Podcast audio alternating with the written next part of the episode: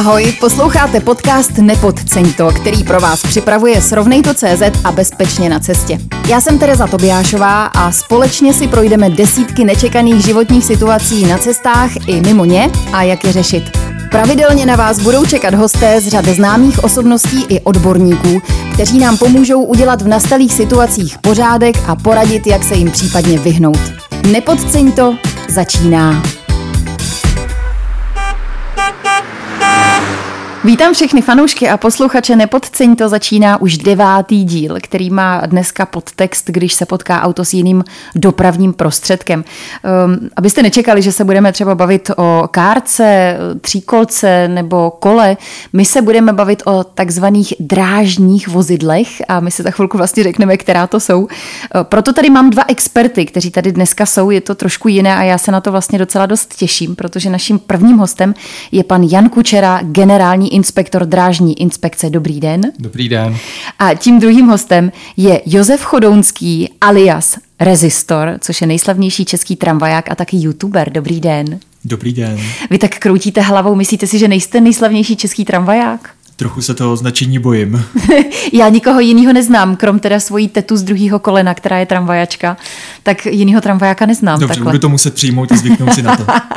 Pánové, já se musím zeptat hned na začátek, jestli mi řeknete, jestli máte vy osobně nějakou zkušenost, že jste se srazili s jiným vozidlem. Eh, počítám u pana Kučery, by to měla být teda tím pádem asi srážka jeho osobního vozu s drážním vozem a u pana Chodounského tím pádem asi srážka tramvaje s nějakým vozem. Máte už tyhle ty zkušenosti? Ne, nemám a zaplať pámu za to. Já si mm-hmm. nedovedu představit, že bych ve svém osobním voze havaroval na železničním přejezde, mm-hmm. přejezdu a střetl se tam s jedoucím náklad, eh, s vlakem. To by byla asi katastrofa vzhledem k tomu, co dělám. Takže před každým železničním přejezdem se, jak říká zákon, si počínám zvlášť opatrně, zejména se přesvědčím, zda se neblíží vlak. Mm-hmm. Co vy? Já osobně jsem se s tramvají střetl s dvouma a vozidly, s dvěma vozidly, mm-hmm. dvěma autama. Mm-hmm. Takže už tu zkušenost mám. Teda. Mm-hmm. Uh, byla to vaše chyba? Těžko, co? Uh, ani jedna nehoda nebyla vyhodnocena naštěstí jako moje chyba, takže ne. Dá se to vůbec pojmenovat někdy tak, že by to byla chyba tramvaje, protože my tak jako všichni víme, že tramvaj má přednost, že jo? takže ano, uh, stane se někdy, že... Nejčastější zavinění z řidiče tramvaje je neodhadnutí průjezdního profilu, to znamená, že se s tou tramvají, tramvají snaží dostat někam, kam se nevejde. Někomu ulomí zrcátko, odře auto stojící, potom je to chyba řidiče tramvaje. Tak to vás lituju, teda v Praze to musí být jako peklo.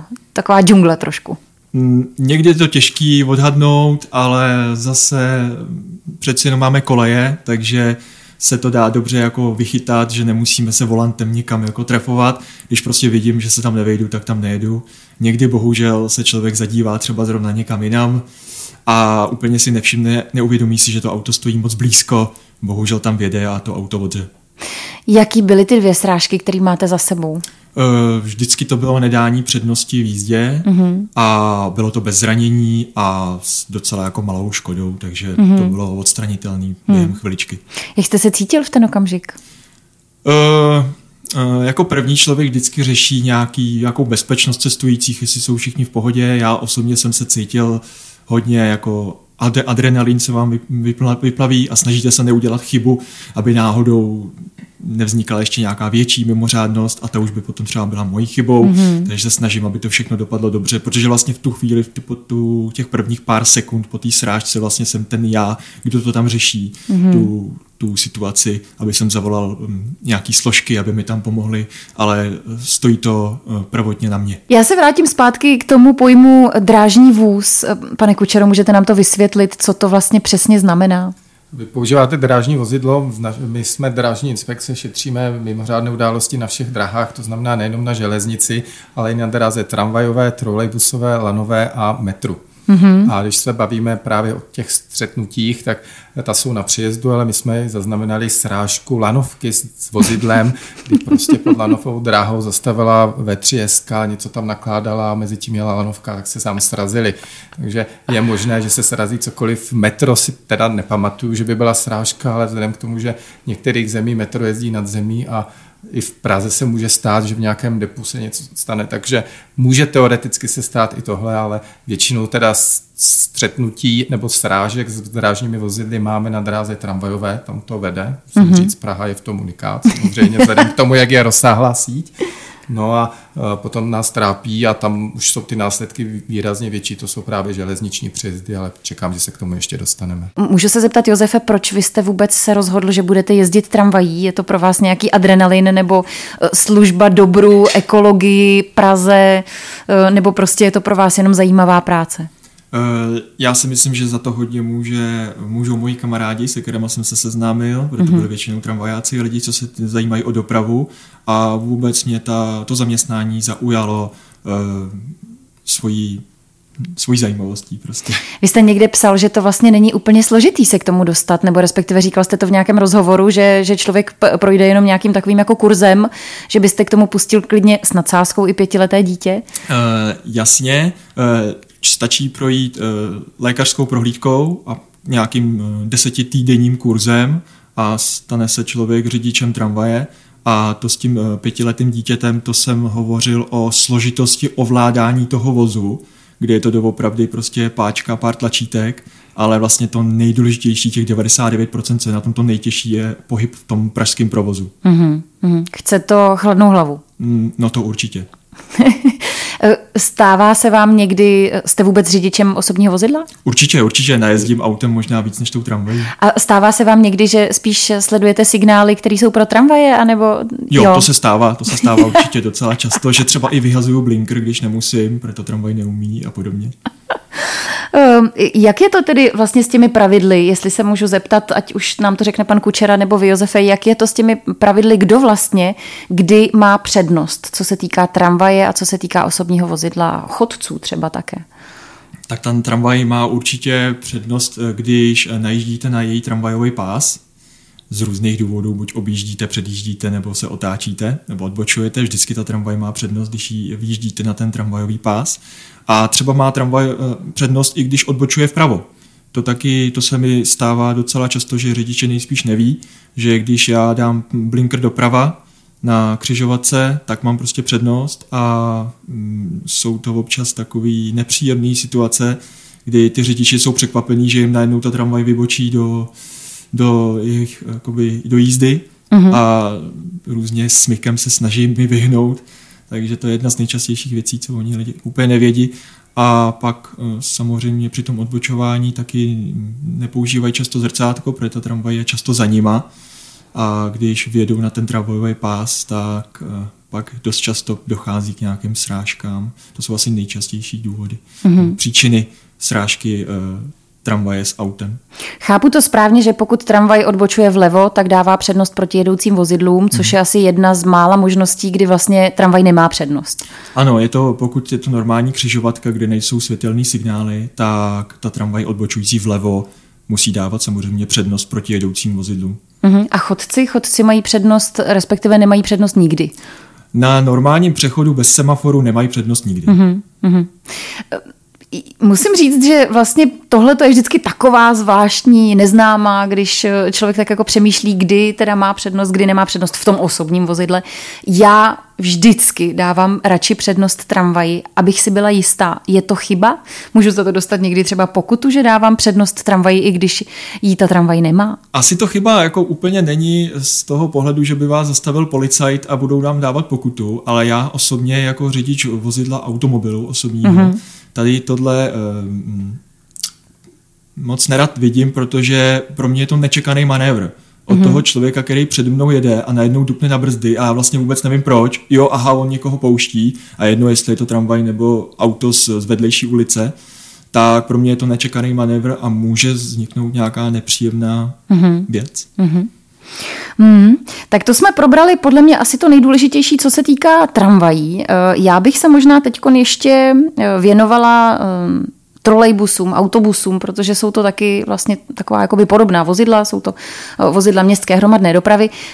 Takové podle mě úplně největší vždycky tápání je to, kdy máme nechat auto vyjet ze zastávky, respektive jestli vůbec ho můžeme objíždět v zastávce, jestli máme čekat. Uh, Josefe, jak to děláte vy? Já se rovnou zeptám vás, protože mě to zajímá. No, já osobně teda obdivuju trpělivost kolegu řidičů autobusů teda, protože oni prostě tu přednost při výjíždění ze zastávky mají a já jako řidič automobilu s tím nemám vůbec žádný problém a když vidím, že dá prostě ten levý blinker, tak si přibrzdím a ještě na něj bliknu, ať má tu jistotu, že teda doopravdy o něj vím.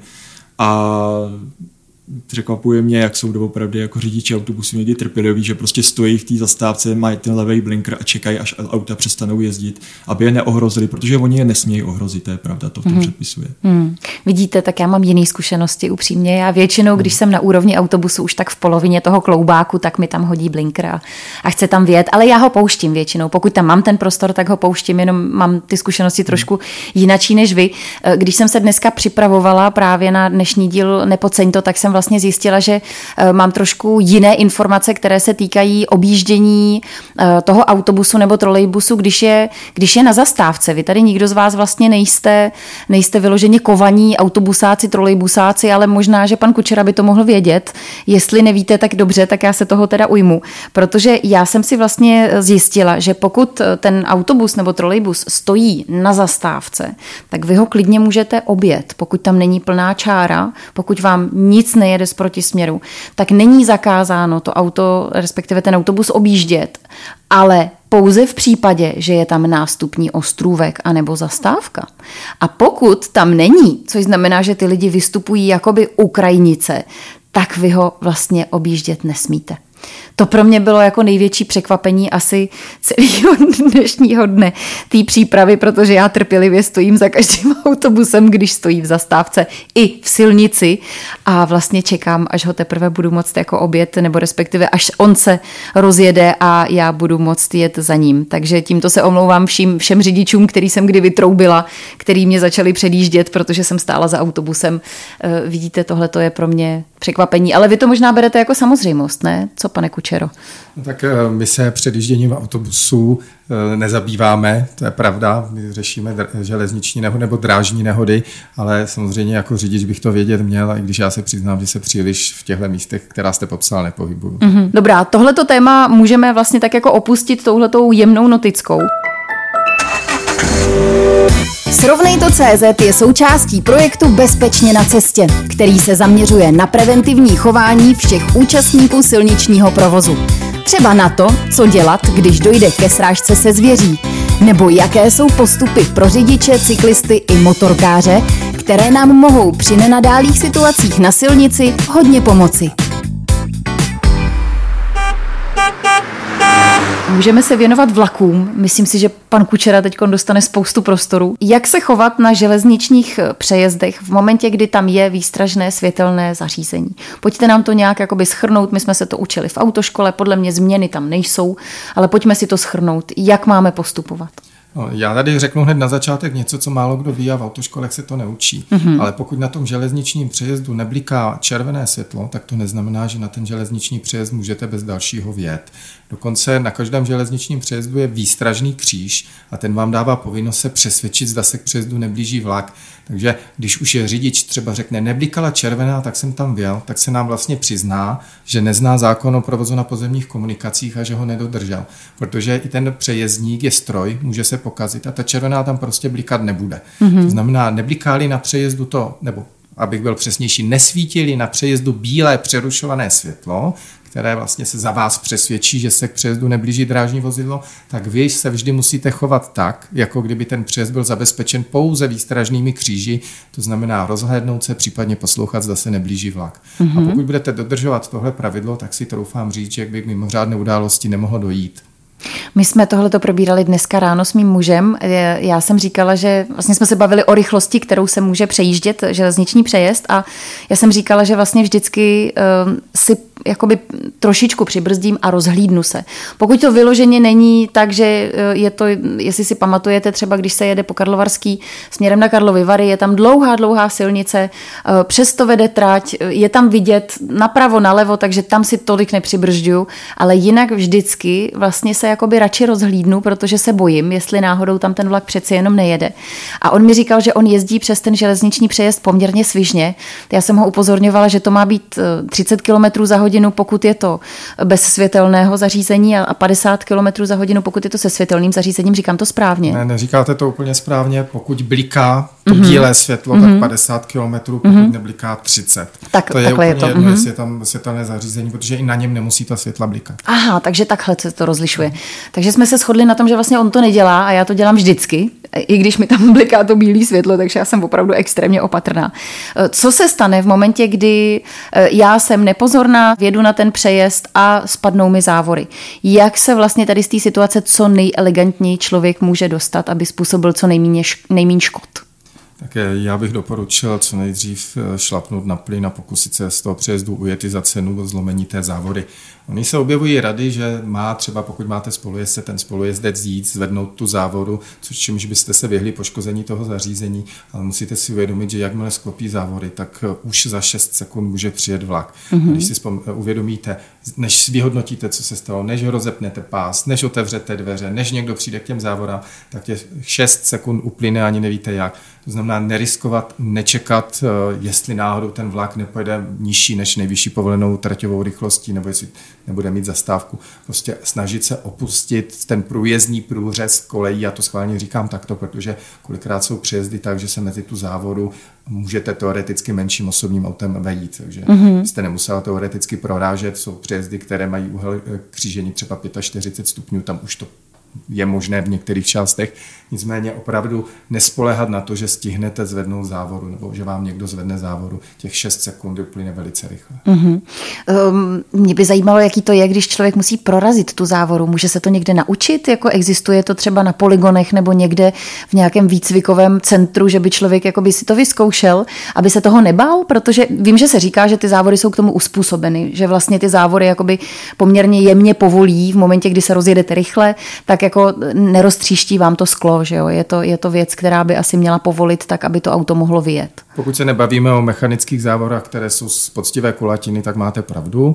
Eh, já osobně jsem závoru jednou prorážel, bylo mm-hmm. to všem v rámci točení preventivního filmu, který jsme nazvali Řidič po strach přejezdů, kdy jsem teda měl sklopenou závoru. Eh, vlak nejel, podotýkám, a nebylo to úplně přirozené, přece jenom ta červeno-bílá zábrana v úrovni očí brání člověku, aby tam jel.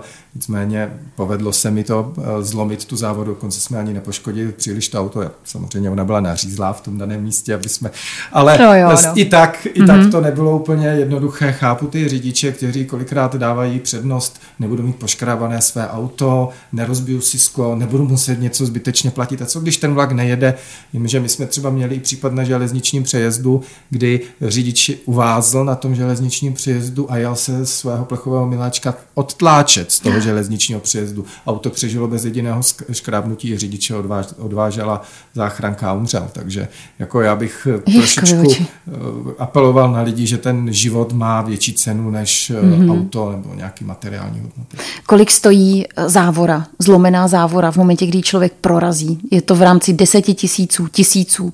Počítám, že tam bude nějaká pokuta, pravděpodobně nějaké body a, a k tomu asi zaplatit tu, tu závoru. No já to tady nechci říkat, protože ta škoda může být až do milionu korun, pokud se to podaří zlomit tak, že se třeba poruší ta diagnostika toho přejezdu, dojde tam k porušení výstražníků a tak dále. Jako samozřejmě, co se týká, když bych řekl, lecky řečeno, ten klacek není zas tak drahý, ale tam se může také stát, že se při tom pohybu otočí ten mechanismus, dojde tam mm-hmm. přerušení kabeláže, to už potom stojí víc peněz. Na druhou stranu toto by měla platit pojišťovna v rámci nějaké dopravní nehody, ale opravdu my neřešíme eh, škody a kdo je zaplatí, my šetříme příčiny a okolnosti vzniku mimořádné události. Hmm. Teď, teď mi teda spadl kámen ze srdce, protože jsem si představila, jak to prorážím a budu platit potom milion místo toho, abych jako uh, si dávala pozor, ale děkuji, že jste to takhle vysvětlil, protože to je, to je potřeba, aby jsme to vlastně všichni věděli a všichni to znali. Uh, veškeré ty informace, které, které souvisí právě s tím, co se stane, když uvíznete na tom železničním přejezdu. Řekněte prosím ještě nějaký další pravidla, který platí, který se nesmí, nesmí vlastně na, na železničním přejezdu, ať už se to eh, týká třeba předjíždění vozidel nebo to, že nesmí stát ve dvou pruzích ty, ty automobily v momentě, kdy se eh, řadí před spadlou závoru, eh, což znamená nesmí čekat to auto v protisměru, až se ta závora dá nahoru a potom by mohl jako v klidu vlastně předjet tu kolonu, která už tam stojí třeba půl hodinu. Nesmí se dokonce ani předjíždět, což jako si řeknete, je to logické, ale opravdu jsou případy, kdy e, auta stojí před železničním přejezdem, jsou sklopené závory a motocyklista, případně cyklista si hezky takhle předjíždí až přímo k té závoře, aby byl první, tak to je přesně to, co je zakázané. Ani cyklista? Ne, tam se mluví před železničním přejezdem se nesmí předjíždět, otáčet, couvat a tam není napsané, že cyklista nebo motocyklista má výjimku výjimku, takže mm-hmm. ani ti to nemůžou udělat. Samozřejmě to nejhorší, co může řidič udělat z našeho pohledu, je, když zaparkuje tak, aby na přejezdech, kde není teda světelné zabezpečovací zařízení, prostě bránil výhledu na tu železniční trať. Si musíte uvědomit, že ne každý má malý osobní vůz, ta největší dálka nebo největší vozidlo v České republice může mít 22 metrů. A pokud pojede 5 km v hodině, což považujeme jako za takovou tu nejnižší rychlost, to je rychlost chůze, tak ono potřebuje více než 22 sekund na to, aby překonalo ten železniční přejezd. Mm-hmm. To mhm. znamená, když přijedete před železniční přejezd, podíváte se vlevo vpravo, nevidíte vlak a začnete ten proces přejíždění, tak to potřebujete kolikrát až těch 22 sekund, pokud mm-hmm. ten mhm. přejezd není ještě širší. A za těch 20, 22 sekund ten vlak může opravdu přijet i z velké dálky, takže pokud to tam bude stát překážka, automobil, kolikrát jsme bojovali i třeba ze vzrostlou kukuřicí, tak je to problém. Ale právě proto před eh, přejezdem, kde jsou pouze výstražné kříže, tak eh, ty, ty vlaky mají za povinnost opakovaně houkat. Takže mm-hmm. pokud mm-hmm. si nejsem úplně jistý, tak je ještě dobré poslouchat. No a potom už by to přijíždění přejezdu mělo dopadnout dobře. Ptala jste se mě, co je potřeba nezapomenout, já bych opravdu zdůraznil, každý přijezd má výstražné kříže a pokud tam ne, nebliká to e, bílé světlo, opravdu se chovat, jako kdyby tam ty závory ani ta světla nebyla. Konce jsou případy, kdy třeba z důvodu poruchy ta závory nespadnou dolů, což ale neznamená, že e, řidič automobilu může z toho něco dovozovat. Ten výstražný signály jsou ta světla. A pak jsou případy, kdy e, vám projede vlak, závory se začnou zvedat řidiči nepočkají, až se závory zvednou a přestanou blikat červená světla, vědou tam a ty závory hned spadnou, protože právě z druhé strany na dvojkolejné trati přijíždí další vlak. Tam se samozřejmě vede diskuze o tom, jestli ty závory mají padat hned nebo má být dodržena znovu ta předzváněcí doba. Obojí má své pro a proti. Eh, my jsme vydali třeba i bezpečnostní doporučení, aby se za, eh, přední závora před řidičem sklápěla, je-li to technicky možné dřív než ta zadní, aby prostě ten řidič nebyl uvězněn na tom přejezdu, ale aby napřed se sklopila přední a za nějakou dobu až ta zadní závora ale to potrvá dlouho, než se to všude realizuje a ne všude je to technicky možné. Mm-hmm. No a samozřejmě nešvar objíždění polovičních závor, to neradi vidíme. Na to jo. jsem se taky chtěla zeptat. No. Ale my, když se díváme na statistiky těch střetnutí na železničních přejezdech, tak opravdu až na nějaké fatální a celkem mediálně známé případy vy studenka, tak opravdu všichni ti, kteří zahynou na železničních přejezdech zabezpečených i závorami, tak jsou ti, kteří vědomě podlezli nebo obešli. Mm-hmm. Opravdu není to tak, že by se to bylo nebezpečné, pokud by všichni dodržovali to, co mají. Mám ještě jednu poslední otázku, která není takhle fatální. Já jsem kdysi jezdívala opravdu hodně často přes jeden konkrétní železniční přejezd, který teď už nefunguje, který byl jakoby do kopečka z obou stran. A vždycky velmi často tam jezdívali vlaky. Když jsme se tam zastavili, tak první auta v řadě vždycky vypínali světla. A my jsme se to neučili v autoškole, já jsem nevěděla proč. A pak jsem zjistila, že je to, a teď nevím, jestli doporučení nebo povinnost, aby se ta auta vlastně naproti sobě neoslňovala. Navíc, když je to do kopce, tak opravdu ten úhel těch světel je tak nepříjemný, že ta auta potom se oslňují navzájem velmi. Mají se vypínat světla, aby se neoslňovaly auta, nebo je to jenom doporučení? Vypínat světla nemusíte, ale povinnost neoslnit protijedoucího účastníka v provozu na pozemních komunikacích máte. Mm-hmm. Takže je to i když stojím. Takže pokud stojíte, vy vlastně potřebujete nebo nepotřebujete si svítit, bylo by to ohleduplnější. Děkuji moc krát. Eh, Josefe, vy jste uh, fanoušek vlaků, nebo ne? Já jsem určitě velký fanoušek vlaku. A nepomýšlíte na to, že eh, nevím, jestli povýšíte nebo přesedláte, jak bych to nazvala? Spíš se přesedlá, než by se povýšil. Je to, jsou to hodně podobný, ty, teda, eh, podobný nějaký eh, lékařský prohlídky, mm-hmm. ale předpisy jsou daleko složitější a hlavně ta práce je dost odlišná. Mm-hmm. A přemýšlíte o tom, že byste do toho Nikdy šel? jsem o tom nepřemýšlel a ani mě to upřímně moc neláká. Mm, takže tramvaják zůstanete? Určitě tramvaják chci zůstat. Máte nějakou zajímavou historku z posledních let, krom toho, že jste zachránil chlapečka, který hledal své rodiče a uh, pobíhal v centru Prahy? Těch historek se stane strašně moc v Praze a já se je teda snažím zveřejňovat na internetu, protože to lidi doopravdy hodně zajímá, hlavně na mém Twitteru. A takže se to pro lidem, lidem dostane, samozřejmě, když jsou zveřejnitelné ty historky, mm-hmm. občas nejsou, ale to nevadí. A nejzajímavější historka byla si doopravdy ten chlapec. Mm-hmm. Od té doby jsem občas někomu pomohl najít nějakou věc ztracenou a tak dále. Ale to jsou normální věci, které zažije každý řidič tramvaje, takže to jsou normální provozní věci. Ozvali se vám ty rodiče třeba potom zpětně? Ne, ne, ne vůbec. Vůbec nic, nikdo. Ne. Možná, že ani nevěděli, že je to tak mediálně já, známá kauza. Já si myslím, že sice to podle, podle přízvuku byli někde z Anglie, ale i když tam to jako nějaký anglický média převzali, tak myslím si, že k ním se to asi nedostalo. Já vám přeju eh, mnoho spokojených cestujících, málo ulomených zrcátek a málo aut, která vám nedávají přednost. Eh, pokud byste se chtěli dozvědět víc o Josefovi, tak doporučuji jeho YouTubeový kanál, anebo jak jste říkal, váš Twitter. Josef Chodounský byl naším dnešním hostem. Děkuji vám moc krát. Děkuji za pozvání. A děkuji samozřejmě i generálnímu inspektoru drážní inspekce panu Janu Kučerovi. Mějte se hezky. Děkuji za pozvání a mnoho kilometrů bez nehod. I vám, i vám a samozřejmě mnoho vlaků, které přežijí cestu tam i zpátky a nesrazí se s nikým. E, doufám, že ten dnešní díl Nepodceň to pro vás byl zase zajímavý, že nebudete podceňovat jízdu, která se týká vaší cesty automobilem, která se má střetnout právě e, s nějakým e, drážním vozidlem. Teď nemyslím střetnout vyloženě, že byste měli nějakou kolizi, ale že budete zkrátka někde v blízkosti. Kdybyste chtěli vědět nějaké další informace, podívejte se na náš web nepodceň www.cz a podívejte se i na další díly, které tam jsou v archivu k dispozici. Mějte se hezky a příště se zase budu těšit na slyšenou.